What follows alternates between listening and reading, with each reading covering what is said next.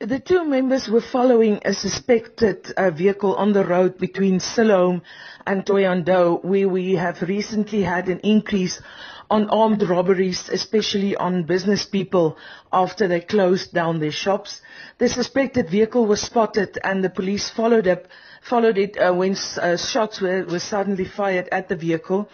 The warrant officer, who was a crew member in the vehicle, was shot um, and he died on the scene. The driver of the vehicle was not injured. The suspected vehicle was later found abandoned, but no arrests have yet been made. Our investigations are continuing.